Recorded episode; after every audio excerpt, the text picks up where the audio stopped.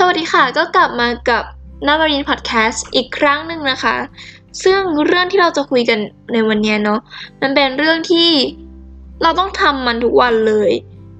บางทีเราอาจจะไม่รู้ตัวด้วยเนาะเรื่องนี้ความจริงแล้วอะจะตอบอะไรก็ได้แต่ว่าสิ่งที่เราอยากให้ทุกคนตอบเลยก็คือการตัดสินใจนั่นเอง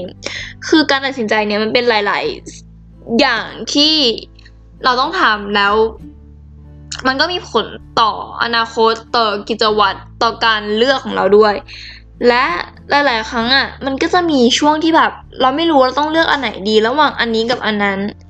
บางคนอาจจะใช้วิธีนี้ค่ะหรือบางครั้งเราอาจจะใช้วิธีนี้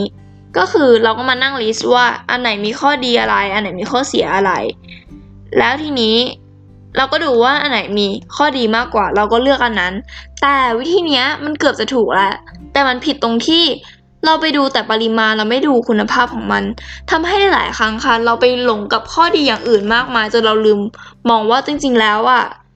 เราต้องการอะไรจากการเลือกครั้งนี้กันแน่สิ่งที่เราอยากจะมาบอกในวันนี้เลยก็คือ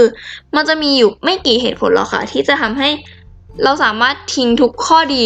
สิ่งนั้นไปเพื่อไปให้กับอีกเหตุผลหนึ่งพอเข้าใจไหมคะเหมือนสมมติว่าช้อยแรกเนี่ยมันมีข้อดีเยอะมากเลย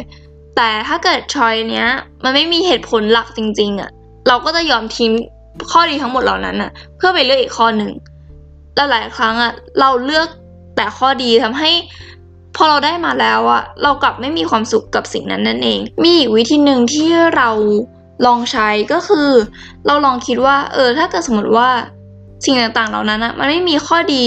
ไม่ว่าจะเป็นช้อย A หรือช้อย B ก็ตามมันไม่มีข้อดีอะไรเลยเราจะเลือกอันไหนกันแน่คือสมมติว่า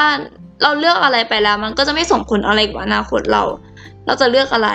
ซึ่งคำตอบที่มันเป็นแบบ